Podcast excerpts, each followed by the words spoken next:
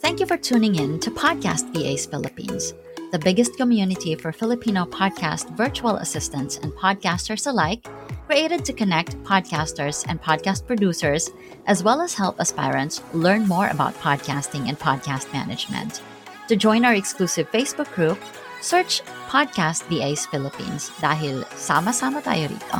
And you don't need to take your podcast journey alone.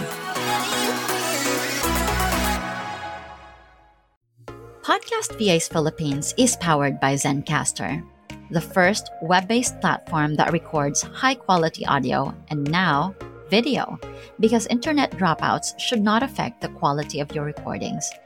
Sign up for a 100% free hobbyist account or get a 20% off Zencastr's Pro plan for three months by using the coupon code PODCASTVAs. You are listening to the segment called Podcast VAs Tips. In these segments, we bring you short excerpts from our live recordings, mostly from the different guests we invited on the show. These short excerpts will give you a straight answer from our podcast expert on a specific question or topic related to podcasting or podcast management. So sit back and expect to learn in 10 minutes or less. Can you tell us about your tag team or your agency? Is that AC Studio or AVC Studio? ABC. How AVC. did that start? How did that start? Actually, we cannot remember um the exact year. It started because parang ano lang siya, eh, parang one day ay, may AVC na pala tayo. ay, may business na pala tayo. Ganyan. Yung hindi mo lang namamalayan. So, we started really delegating, ano, mga to 2013, 2014. Pero wala pa siyang official business. Alam mo yun, yung barot-barot lang, yung usap-usap lang. Yung okay, mga okay. Yeah. Oh, usap-usap lang. But then we start, um, we really kind of like make it full-time. It was last year, 2020, when the COVID hit. As you know, when COVID hit, marami yung nawala ng trabaho. And one of the things things that we wanted to work out was that to help other people naman who were being laid off on their jobs, especially yung mga teachers and then the, the, may isa kaming kasama na she got COVID. So those are the things that kind of like push us to make it real na. so ABC was mm-hmm. found like n- the real thing like naging naging buo na talaga siya was actually last year 2020 but we have been existing for like eight years already, but we just don't know that we existed. Na-surprise na lang kayo. Na-surprise na lang. It was COVID who kind of like pushed us. Mm-hmm. Si AVC naman, it's more like a digital marketing company. So it's it we doesn't just provide podcasting needs like you know the launching of the podcast so everything you can think about podcasting from promotion to production to uh, social media, to graphics, to video, to audio.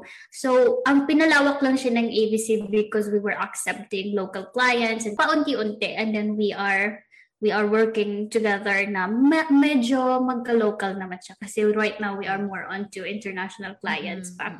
If you don't mind me asking, how many are you in the team now? I think we're around eight. Yeah, I think we're around eight, but we are looking forward to grow more. Yeah, uh, nice. Congratulations. and, ayun. Thank and, you. Ang, ang maganda sa pagkakaroon ng agency kasi is you're able to help others talaga eh. No? Mm-hmm. So actually, that's one of my prayers too, to be able to start one. But it's not easy to do that when you are working full time. So, uh, oh, yes. Mm-hmm. Actually, my husband, three years ago, when I was pregnant with my third child, he actually gave up his full time job to kind of like push this through. That is why we were able to push through the AVC agency too.